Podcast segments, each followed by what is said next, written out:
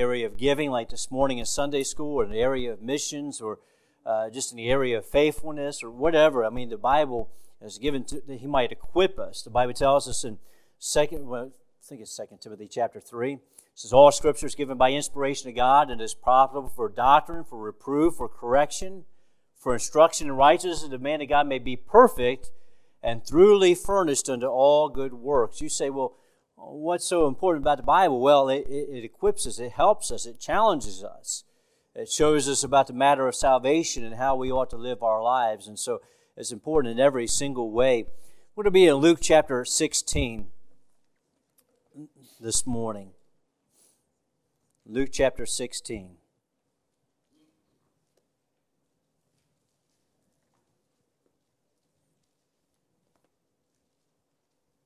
Want to try to challenge us in various different ways from this passage of Scripture. It's not one that uh, people rejoice in when we think about the rich man and Lazarus.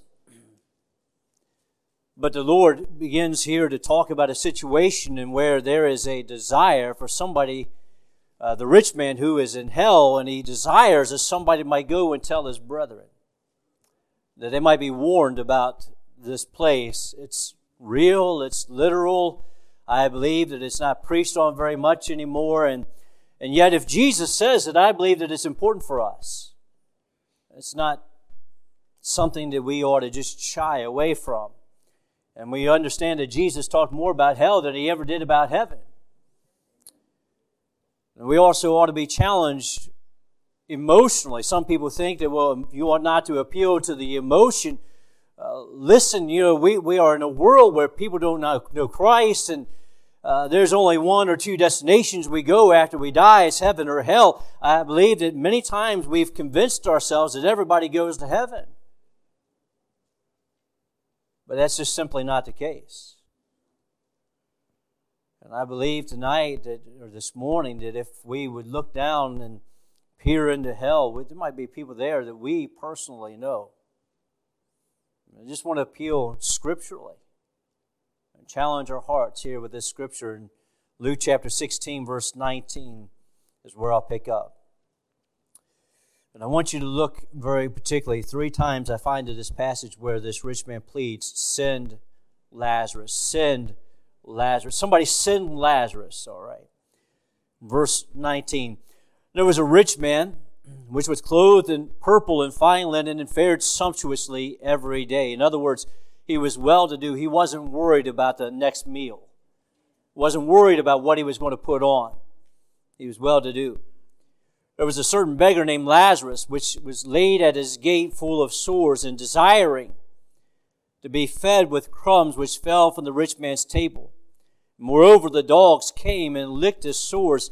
Uh, this poor man, he's in such a situation where he's desiring for help and he, he is starving by you know, just he has nothing. He has no one to take care of him. He just crumbs. You know, you go to the store, you buy a, a blueberry muffin or something like that, he just wants a crumb from that muffin. That's how hungry he is. No mercy to show him for food or provisions or anything like that. And the only one that would show mercy is this dog. That's it.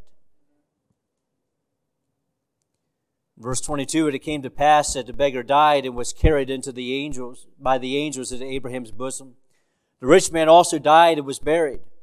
In hell he lifted up his eyes, being in torments, and seeing Abraham afar off and Lazarus in his bosom, or he cried and said, Father Abraham, have mercy on me and send Lazarus that he may dip the tip of his finger in water and cool my tongue, for I am tormented at this flame. Again, I, I look to the fact that, that that beggar, he was there at the table and he wouldn't even soothe his sores. He wouldn't go and bandage his wounds. He wouldn't provide food. He wouldn't clothe him. He wouldn't do any of these things. Now he is begging. Uh, the tables are turned, so to speak, as he's just looking for just a drop of water. Verse 25, but Abraham said, Son, Remember that thou in thy lifetime received thy good things, likewise Lazarus evil things. But now he is tormented, and thou art, now he is comforted, and thou art tormented. And beside all this, between us and you, there is a great gulf fixed, so that they which would pass from hence to you cannot, neither can they pass to us that would come from thence. In other words, there's no getting from one place to another. It's, it's fixed. There's no going. There's no traversing there.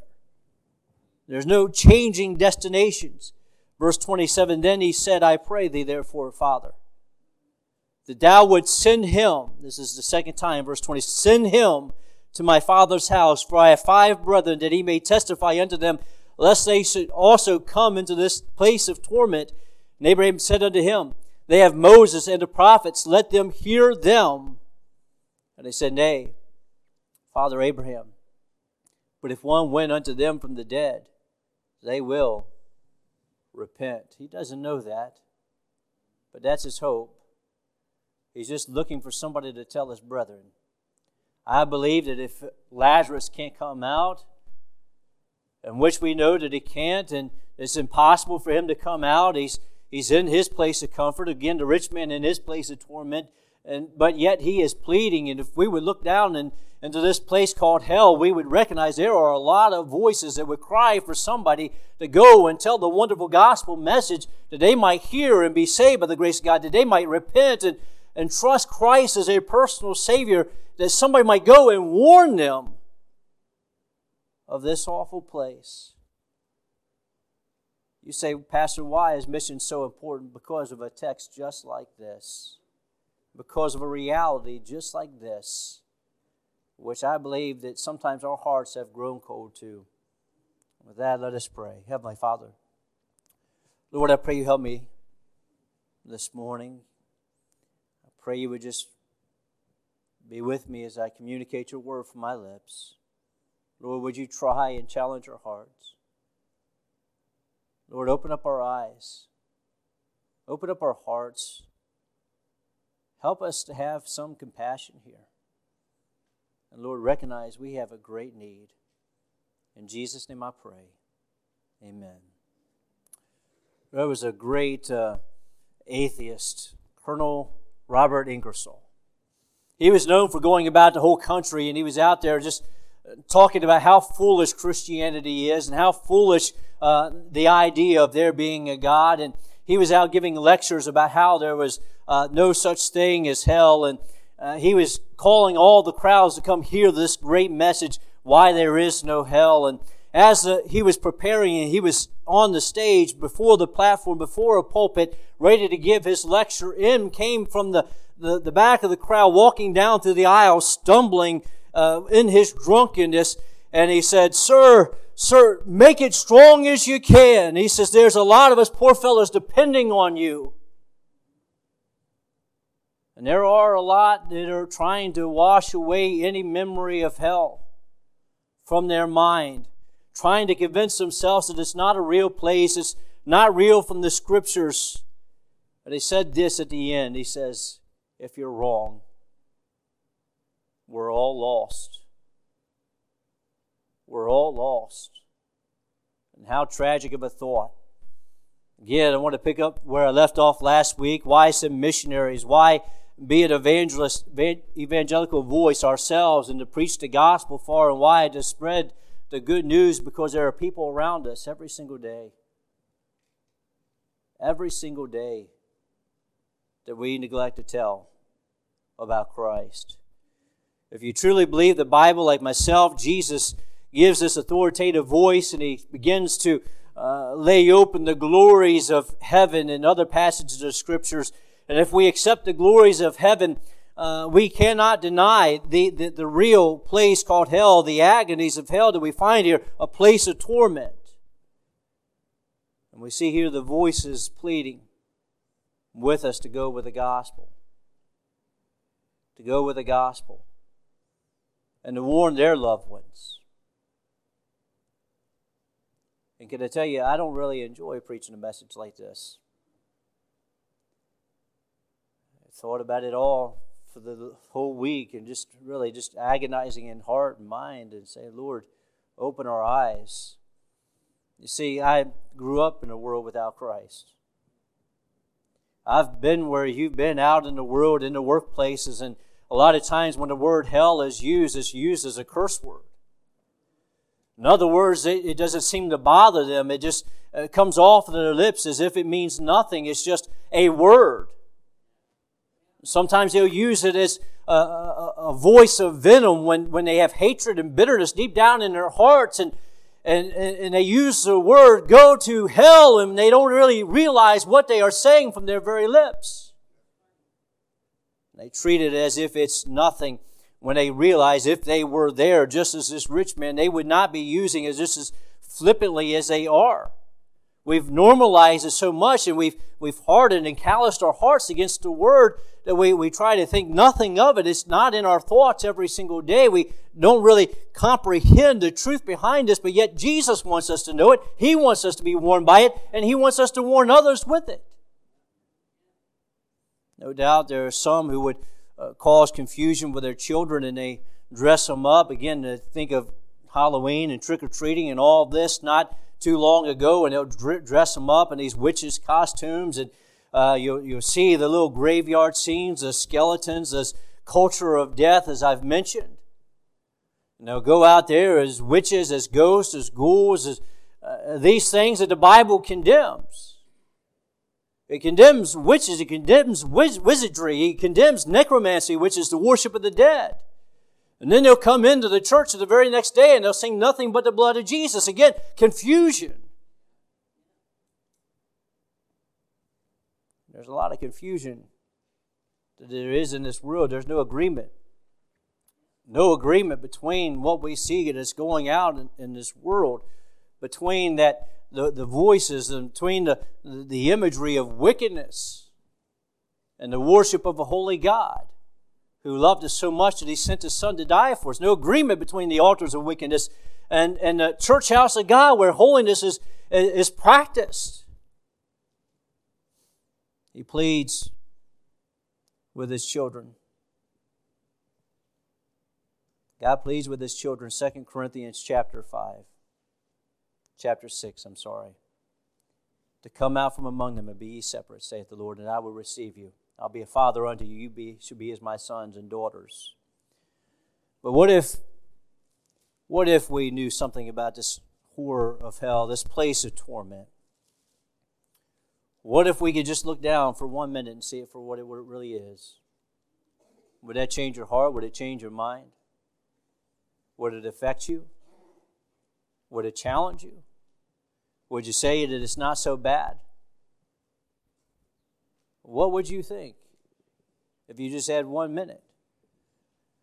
As cruel as the cross of Christ, hell must be an awful place, even more severe than the cross when we think about what they did to our blessed Savior who, who was uh, beaten and tortured and took our, our penalty, took our death on the cross of Calvary so that we might have life and life more abundantly, so that we can be set free from the penalty of sin from the terrors of hell.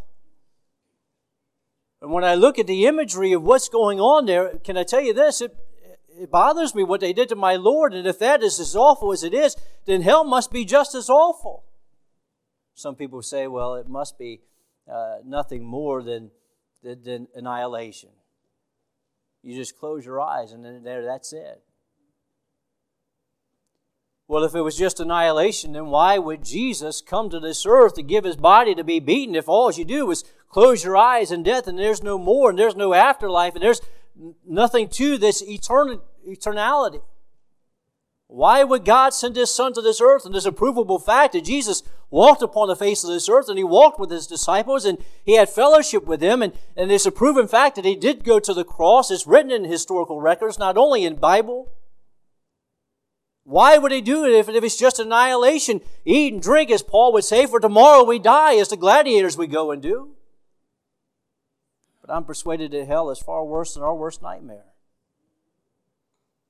I'm convinced of it. Charles Spurgeon said this Our lost friends are lost forever. We recollect that there is no shadow of hope for them. When the iron gate of hell is once closed upon them, it should never be unbarred again to give them free exit. When once shut up within those walls of sweltering flame and girdle of fiery gulf, there is no possibility of flight. We recollect that they have forever stamped in their chains, forever carved in deep lines of despair upon their hearts. It's hell of hell that everywhere, that hell lasts forever. Here time wears away the griefs, blunts the keen edge of our sorrow, but there time never mitigates the pain and sorrow. And woe, hell grows more hellish as eternity marches on with its mighty paces. The abyss becomes more dense and fiery. The sufferers grow more ghastly and wretched. Here, the sympathy of loving kindred in the midst of sickness and suffering can alleviate our pain. But there, the tortured ghosts are sport for fiends Oh, remember there's no death in hell. Death would be a, a monster on earth, but an angel in hell. The terrible reality is, he says, their worm dieth not, and their fire is not quenched. Penalty of sin against the thrice holy God who is just sealed for eternity the gates of hell and barred them, fastening the key upon his girdle, never to unlock those doors until the books are opened and they'll judge out of the works of those books and out of the Lamb's book of life if their name is not found written therein. Be judged, and death and hell be cast in a lake of fire for all eternity. See, it's God who has been offended, it's not man. For man, in all of our pleadings, we say, That word offends me. That word bothers me. Don't use that word in that context, but you use it from your lips as a cuss word. Can I tell you, God is offended by our sins.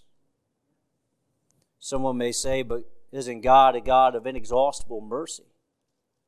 Can I tell you, He's a God of infinite mercy.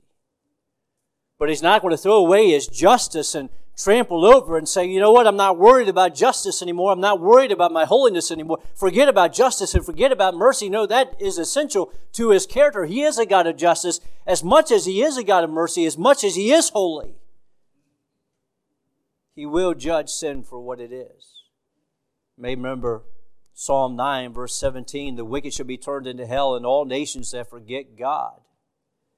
Can I tell you this morning that this rich man uh, as we read through the Bible, through the course from verses 19 all the way down to verse 30, nowhere do I remember or, or, see that this rich man remembered God in all of his life. It was farthest from his thought. He would go out according to the course of his days and he would uh, just, again, fare sumptuously, enjoy his privileges, enjoy his riches, enjoy his religion as a Jew. God was farthest from his mind. But yet he's turned into hell. With this account from the mouth of Jesus concerning the rich man and Lazarus, the message could not be clearer. Life and death are not a game. Sometimes we believe that we have the next day, the day after, the day after, and it's just going to keep going and keep going, but we know that's not true. Life is very important. Hell is just as real as heaven itself. If you deny the one, you deny the other. We must live our lives in view where we will spend eternity when we die. But this man, he took no account of where he's going to spend uh, his, his eternal life. He just was all concentrated on this life. He was never thinking about what would happen to him when he died. He just for, took for granted that everything was going to be okay. But yet the Bible warns us about hell as a dangerous place. And we are also warned as Christians that we got to go and tell them. There's a whole world of Christless humanity that needs to hear the gospel. And they have much to fear. They have much to, to deal with in their hearts. And the church, I'm persuaded, has much work to do as I, I believe that we've lost this doctrine altogether. How many times have you heard it? Not often. All who breathe must realize that we cannot escape our accountability to God, and that's what many are trying to do. They're trying to say, well, you know, I'm, I'm a good person. And they're trusting in their own religion, in their own morality, their own righteousness, and not submitting themselves to the righteousness of God, which is in Christ Jesus our Lord. And they deny every step of the every time they sit at a pew and hear the gospel message and turn their hearts from hearing the, hearing the message, and they deny their accountability. God will never hold me accountable. God would never do that to me. But yet we know as responsible human beings that there is an accountability. Not just amongst ourselves, but also to God Himself. Ezekiel chapter 18, verse 4 Behold, all souls are mine. The soul that sinneth, it shall die. As the soul of the Father, so is the soul of the Son is mine. Luke chapter 7, 12, Luke chapter 12, verse 20, he says, But God has said unto them, Thou fool, this night thy soul shall be, here it is, required of thee. That tells me I'm accountable because he's requiring something. So there's a call from hell this morning for someone to go out with the gospel. There's a cry going out that we might plead with a lost and dying world, calling men to repentance. I believe that we are losing our responsibility in that regard. There's a genuine need for many of us to have a burden for the lost. We say that we're burdened. But a burden is proved by what you do. You don't have to go to hell to warn others. You don't have to go down there and see it for yourself. You don't have to face the torments like this rich man to want to see other people saved by the grace of God. We have the opportunity to do it now. I know it's a heavy subject, but it's one that must be dealt with. May we plead with those who who, who know and love Christ.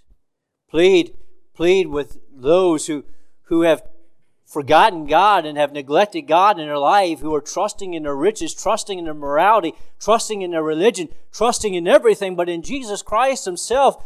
Jude tells us in his own epistle, and it's only one chapter, he says, On some have compassion, making a difference, but others save with fear, pulling them out of the fire, hating even the garment that is spotted by the flesh. Will you have compassion? Will you preach? Will you tell others? Will you pull them out of the fire? And would to God our hearts be moved like the rich man who died, and now his heart is heavily moved for his brethren. Eternally sorry because he had neglected mercy, neglected the grace of God, and now he sees it for what it is, but it's too late. But save us from having so much Bible that we, we fail to believe it and fail to apply it in our hearts. We fail to have this burden. Because if we did, we'd transform our lives. I want you to notice the confusion, or the condition here, I'm sorry. There's a careless condition to this rich man that I want you to see. This rich man before us, he is described in the scene as somebody who is well to do. He was uh, by all stretch of the imagination. There's nothing that we can look down through and say, well, that was wickedness. I can't believe he did that. He didn't murder. He didn't cheat. He didn't steal. We don't see where he took God's name in vain. We don't see where he set up another idol or another image. We don't find any of that. He just simply lived his life without God, and that's all that he did. He just continued every day just preparing for this life and finding his ease in this life and enjoying this life, but yet he made no preparation for the next life that was to come. And so many are like that. They've lived their whole lives just saying, I just want to enjoy myself. I want to take my ease. I want to, I want to enjoy this life for what it is. But folks, I want to feel that comfort that Lazarus felt. I want to see the joys of heaven. I want to see every single face that we find here in the crowd this morning, every single one of you. I want to be able, when Christ comes, uh, uh, to see every single one of your face, to hear the hallelujah chorus when everybody's shouting, Worthy is the Lamb that was slain. I would give everything I could if I could give my own life, as Paul would say, give my own life that I might see you there. It's that important. But he made no preparation for his death, and my contention is that he was a good Jewish man by everybody who would come and spend time with him and eat with him at his table. And uh, it seems to be like he, like everyone else during that time, the Pharisees who sat and they, they, they would look at the Pharisees and they looked at, uh, uh, at their, their relationship with God. As long as I have plenty, God is showing me favor. As long as I have good things and as long as I'm in good health, then I must be right with God. That's what he assumed. And sometimes we assume too much. It wasn't further from the case. This man thought he was okay, but then he opens up his eyes in hell, being in torment. From outside, he looked great. From deep inside of his heart, it was black as sin. He was lost, and the shows the show means nothing. The show that he put on of all of his riches and all of his glory and his ease of life and how he was able to do so much better than the poor man that was right beside him and how he never took care of them. The show meant nothing was all vanity. God sees us. Here's the truth of the matter God sees us for who we are. We hide nothing from Him. There's no need of wearing a false cloak of righteousness. That whatever comfort that you find from that is a false comfort. You got to have the genuine righteousness which comes from Christ by faith in Him. If we have any standing at all, it's not because of who we are. It's not like when they show up, and Jesus gave that parable in Matthew chapter 7, and he begins to go through the Sermon on the Mount, and he tells them, he says, There's going to be many at that last day, and say, uh, Did we not, Lord, did we not prophesy in thy name, and did we not do many marvelous works? Did we not cast out demons, and did we not do all these things? And he said, Depart from me, for I never knew you. Well, it seems to me like they were doing good things. And those good things, though they were good in of humanity ourselves, we would say, wow, look at them. They must, there must be something to that. But to Christ, he says, depart from me. If we have any standing at all, it's not because what I've done, it's because of what Christ has done for me. And thus we must be brought under the conviction of the Holy Spirit to see that we are sinners. We do need a Savior. We need, do need to trust in Christ. We do need to repent. We need to receive Christ as our personal Savior. So the rich man lived on top of the world, and in his lifetime, we read in verse 25 where he received his good things. He had no cares, he had no worries, he had no doubts about life, no trouble, it seems. Everything that he, he wanted, he had. He was everything was going his way. It was fine. Until one day. And it's always that one day that one day where we meet God. We look at what we know of his life, and again, we would see that it doesn't seem like uh, nothing bad was happening. And many times, when we think to ourselves of when this area of heaven and hell, we think that all the good people should automatically go to automatically go to heaven just because they're good by our standards, not by God's standards, but by our standards. We say, because they were good, a good person, I knew them, I lived beside them, they were my neighbors, they were walking in the streets, they came into the store, I talked with them, I communed with them, I knew them, they were good people, they should be in heaven. But that's not the case. We think that people like Stalin and like Hitler and like the Timothy McVeighs of this world, like the pedophiles and the murderers, the rapists, and the adulterers, we think that all those people deserve to go to hell. But this man did none of those things. He did none of those things. We could say that he was probably maybe just as good as the Pope himself. Going out and acting religious and trusting in his comfort of life, his ease, and uh, probably waxing eloquently about theology. He, he knew Bible, but he never trusted in the Word of God. Justification, for what my Bible tells me, is trusting in the finished work of Jesus Christ. But for anybody like the Pope who, who denies that, he says, if any man who would say that you're justified by faith alone and you know not continuing in these works of grace, then you you are not saved. That's what he would say. And so for him, it would be a bunch of works as added to this uh, justification. But for us, we realize that there is nothing that we could do to add to this, this completion that Christ has done for us. No one gets to heaven by a good life. I believe that the Lord uses the adjective rich for a good reason because that's what he was trusting in. His riches, his ease, and this is how he spent his life. Faring sumptuously every day, wearing his fine linen, going out as he always did. And sometimes it's those comforts those comforts that soothes the conscience and will lead you straight into a devil's hell. We're not going to be alone. By the way, we're not going to be alone. If, if you If you die and you, you neglect what the Bible says and you try to trust in your own life and your own comforts and your own riches and you die and you do end up in this hell, you're not alone. The Bible tells us that it was made for the devil and his angels. Guess who else is going to be there? See, in America, we've this has become our very temptation materialism, ease. We like our sports, we like our activities, we like being religious. We trust in these outward forms, the externals, instead of realizing the internal, the heart is far from God. Our heart is desperately wicked, is what the Bible tells us. But I want you to notice the greatest tragedy of all. He took no thought about preparation for life after death. He went out of this world unprepared to meet God. While he lived, he was comfortable. Though he was dead in trespasses and in sin. Comfortable in it. But comfortable in his sin is not going to help him in eternity. He did nothing about his spiritual condition, though he took care of his life. The sad thing is that we recognize uh, from verse 24 that the rich man knew something about God's mercy. You see, we, we, we, we think that he, he maybe he didn't know religion, maybe he didn't know God, maybe he didn't know Christ, maybe he didn't know religion.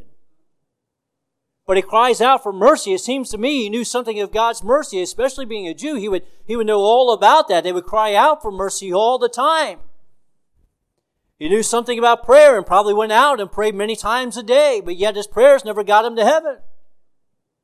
He knew something about repentance because he tells, he says, nay, except if, if Lazarus goes and warns my brothers, they'll repent. And he said, no, they have Moses and the prophets, let them hear them. So he knew about repentance. He knew about all the things that uh, sometimes we take for granted. He knew about all these things finally he wanted to do something with his religion, but it was too late. Somewhere along the way, we must have been, there must have been someone who taught him those things because he knew them. But yet his heart bucked against him and he says, maybe there's tomorrow. Maybe there's tomorrow. I don't need God today, there's tomorrow. And he made no time for those things in his life.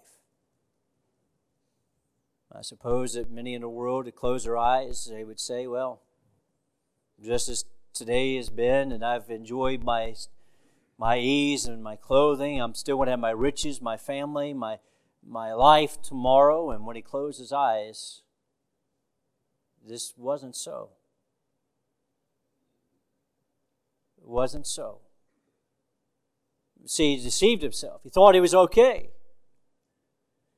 He, he presumed upon tomorrow he thought it was going to be okay. I'll trust in God tomorrow. I hear that many times, but the Bible tells me that today is the day of salvation. If any man hear his voice, let him not harden his heart as in the day of the provocation. Let him turn unto Christ. Let him receive Christ today. Tomorrow is not promised. Many have said, I fare sumptuously today, so I'll fare sumptuously tomorrow. I have good health today and I'll have good health tomorrow. I have family and finances and a 401k for my future. I have all that today and it'll be there tomorrow.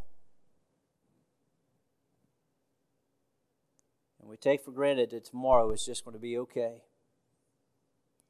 James 4:13 through 14 go to now ye say today and tomorrow we'll go into such a city and continue there a year buy and sell and get gain whereas you know not what shall be on the morrow for what is your life? It's even a vapor that appear for a little while and it vanisheth away. To him that knoweth to do good and doeth it not to him it is sin.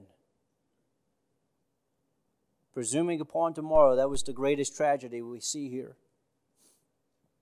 he took life for granted. He trusted in his riches. He didn't see his need for God, and he was careless about his eternal destiny. And then we see his cry of confusion. Because in hell, he lifted up his eyes, being in torment. Heard about a deacon one day. He was walking to church. This was years and years and years. This is back in the old days when they had horses and buggies and things like that. It was a Sunday, and the deacon was walking on by, just on making his way to the church as he always did on the Lord's day. There was a young man who was known to be just very um, rebellious in his heart, and he knew he knew who this deacon was, and so he thought he'd go up and make a little joke and jest a little bit. And he approached on his horse and he said, "Hey, deacon, where can I find hell?" The deacon said to him, It's not far off. You may come to find it sooner than you expect. The guy just laughed and was threw his hat up in the air and just laughed and joked and all this kind. And he rode off and out into the distance and made a turn in the corner. And as the deacon was walking out into into his way to the church and he neared around the corner, he saw a great crowd that was gathering together that was there and found out that that same man who had just talked to him a moment ago, who was denying uh, the reality of hell, where is hell? He said, was laying on the ground dead. The horse got spooked and threw his rider off onto the ground, busted his head wide open. See, again, they take for granted. Sure, the hell was the last thing on a rich man's mind, last place he expected to be. And so he cries out for mercy. I don't know if you've ever done a study on mercy or not. Again, I know this is a deep subject, all right, but the Syrophoenician woman whose daughter was vexed with the devil, who came to Jesus when he was walking with his disciples by the way, and she came to the Lord and said, Have mercy on me. Would you please spare my daughter? Have mercy on me, O Lord, thou son of David, she said. But she cried out to him to have mercy on her and her daughter. And he said to the woman at the end, O woman, great is thy faith, be it unto thee even as thou wilt. As she continues to approach the Lord and beg for his mercy, knowing that he can heal and can cast out these devils and demons and can make everything right. She throws herself at the feet of Jesus and he says, Even as thou wilt, even as your faith is, so shall it be, he says. As she pleads for mercy. Reminds me of blind Bartimaeus on the side of the road. Have mercy upon me, thou son of David. Find the Samaritans, uh, the, the ten lepers that came to Jesus. One of them was a Samaritan. And Jesus healed them all, and one came back and began to worship. It was this Samaritan man who fell on his face, giving glory to God. And uh, he says, Well, where rise and go thy way, thy faith hath made thee whole. These were the same ones. All ten of them cried out earlier, Have mercy on us.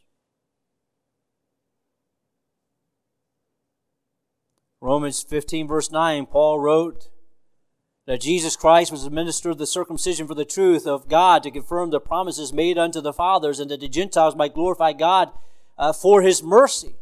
Again, we are benefits of that because of the grace of God.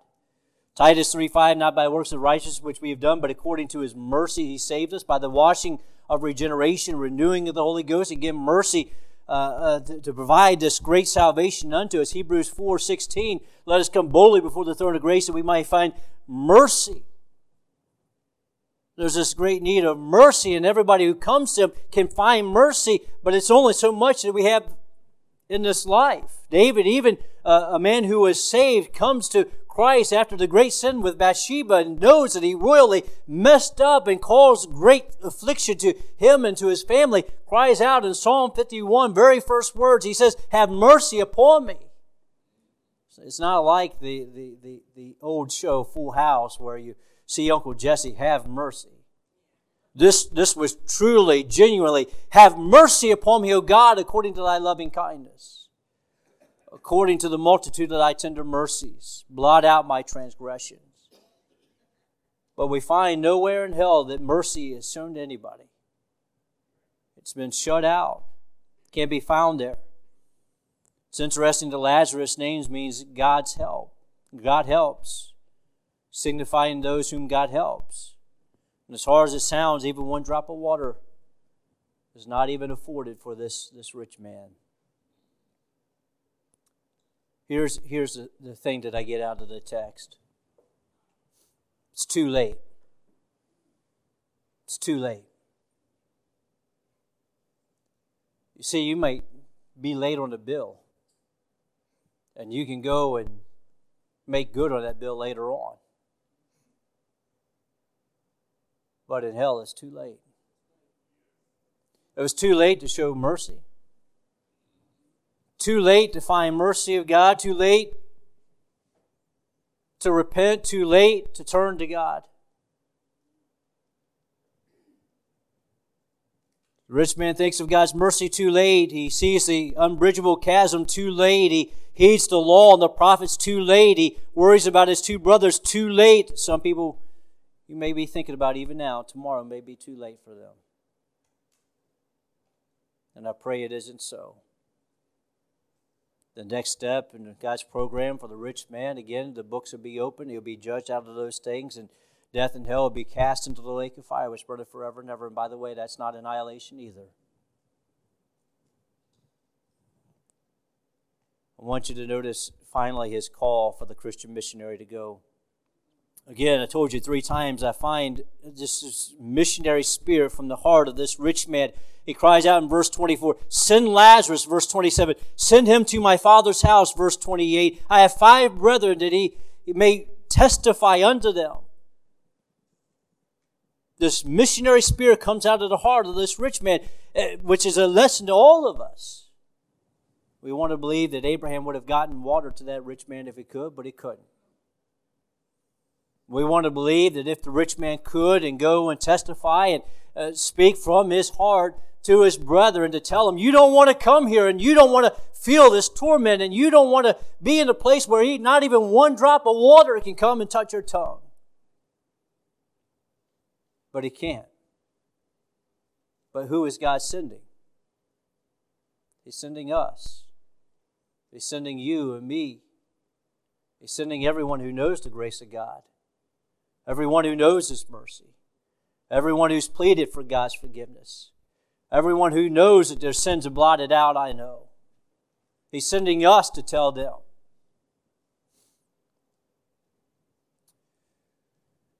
It's really amazing when we think about it. The rich man says to Abraham in verse 30 if one went unto them from the dead, they will repent. Sounds very convincing. You know, the Jews were all about their miracles and signs and wonders and all this. If they have this sign, if they have this vision, if they have this, if they have that, they'll, they'll see, they'll know. The funny thing about it is, Jesus did all the miracles and they still didn't trust. We recognize over 2,000 years ago that there was one that did rise from the dead. All those sins that you and I deal with and you know we, we think about and we, we wonder how we're going to fare before heaven. That penalty that was laid against us, the wages of sin is death, He took it upon Himself so that we wouldn't have to die. He was buried. He rose again the third day. Yes, one did rise again from the dead. Yes, one is sitting at the right hand of God. One is interceding for us. One is pleading for us to go to a lost and dying world. The greatest miracle of all is the resurrection of Jesus Christ. Our whole faith is based upon that. If we have not the resurrection of Christ, we of all men are most miserable. Why would we look for anything else? It's written in the gospel records, and if they won't believe it in the gospel records, they'll never believe it though they see it. Paul wrote in Acts 17 that he's coming again to judge the world in righteousness, and we're to take the gospel to every creature there's a command from above found in Isaiah chapter 6 where the Lord is confronted, you know, Isaiah is confronted with the Lord who is high and lifted up, and his train fills the temple. Where you remember what happens where, where Isaiah cries out, Woe is unto me, for I'm undone. How many people do you find? I haven't found too many people today who recognize their need and their sinful condition who cried out, Woe is unto me. But the Lord looks at him and he says, uh, Who shall I send and who will go for me? And Isaiah says, Here am I, send me. He said, I believe that there is a great call from heaven who's, who's, who's pleading with his people. They say, Who's going to go? Who's going to tell them? Who's going to testify? Who's going to mention to them my grace, my mercy before they wake up and tomorrow is not there? And it's too late. The cry from beneath, even from below, we find a rich man who's crying to us from, from, from the depths of hell. And he said, Send Lazarus, send Denny, send Henry, send, send these who are here in our midst. Send them. We find a call from an out that there are people who are in these far out countries and even those who are near, next to us. The great Macedonian call of the Apostle Paul, who, who was going to preach the gospel, and he had this vision that was given unto him. And he said, There stood a man in Macedonia and prayed him, saying, Come over to Macedonia and help us. And after he had seen the vision, immediately we endeavored to go into Macedonia, shortly gathering that the Lord had called us for to preach the gospel unto them. What was the purpose of the vision? To preach the gospel. There were people in Macedonia who needed to hear it. The call from without, but then there's the constraint within. Doesn't your heart, isn't your heart moved as the apostle Paul said, knowing the terrors of the Lord, we persuade men? The love of Christ constraineth us, for thus we, we thus judge that if one died for all, then we're all dead. You see, sometimes I believe we, we think that, well, it was just words. Again, we throw hell out as a curse word. We use it as a threat. We, we use it flippantly. But one day we'll find out the reality. There are people in hell right now begging for us to go with the gospel. We must not only be about the Great Commission and sending missionaries out to reach a lost and dying world, but I believe we need to go out of our own selves. We need to be reaching them. We need to be praying for them. I hear, I hear that there used to be a time in Christianity where people used to be convicted about the Word of God, and they would come near and they would go to an altar and they would uh, plead for their loved ones, for their for, for, for their wives, for their husbands, for their children, for their neighbors. And with literal tears in their eyes, they would be down here and they would be pleading and say, God, open their eyes, free them from the bondage of sin and the, the, the bondage of the devil who has, has their power over them. Who has so deceived them and blinded the minds of them and lost. Lord, open their eyes. But I don't find altars flooded with people anymore who have that much concern to go not much less to an altar, but to a door to tell others. You see, we, we can't hide it, but we show it by our actions. I, I think about my loved ones. I think about my loved ones. And I tell you, it's, it's a hard thing to deal with one day we're going to be standing by a graveside. And we don't know that person that's going to be laying there. Who told them the gospel? Who gave that person the gospel? Who reached that person? Who pleaded for this person? Could be the worker in your shop. It could be your, your co-worker. It could be anybody. Who's going to reach them? Can I say this? Is hell real to you? We sing about heaven. We get excited about heaven. I'm, I'm looking forward to heaven. We say, I'm looking forward to seeing my Savior's face and seeing the nail print hands to one who died for me.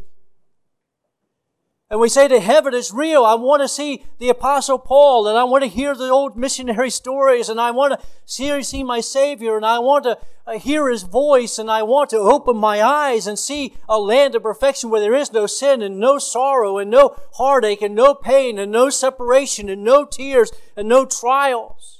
I want to see that place and we have faith in that place and we recognize there is a heaven and I want to go there, but is hell real to you? As heaven is real. because you can't have one without the other.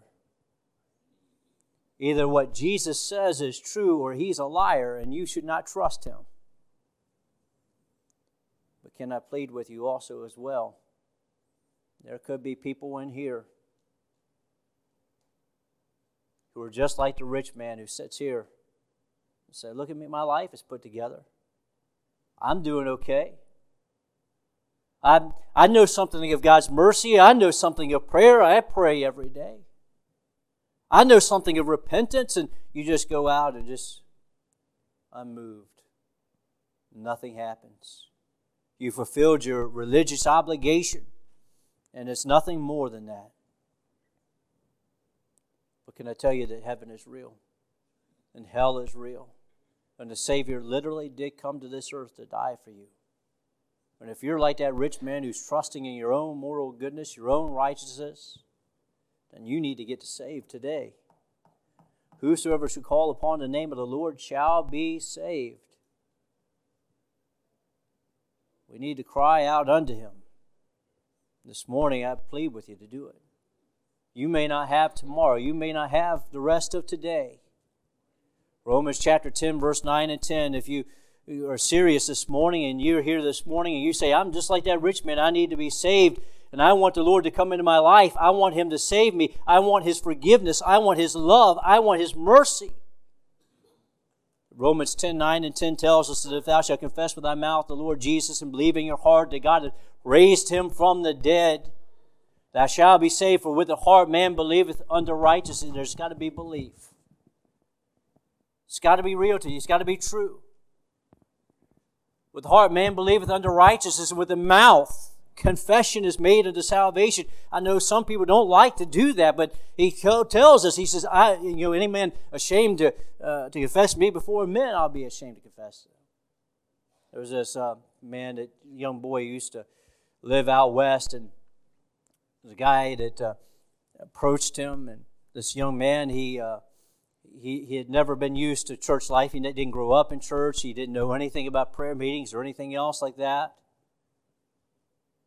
And he said, uh, you, know, you need to come tonight to this prayer meeting. He said, Well, I can't. He said, No, you need to come to this prayer meeting. You need to come here. You need to go here. You need a Savior. You can call upon the Savior. You can confess Him before men, and He will save you. And the young man said, I, If I went up there and I confessed God before anybody, that would kill me. I would die. went to that prayer meeting, trepidation and fear at the conclusion of the message.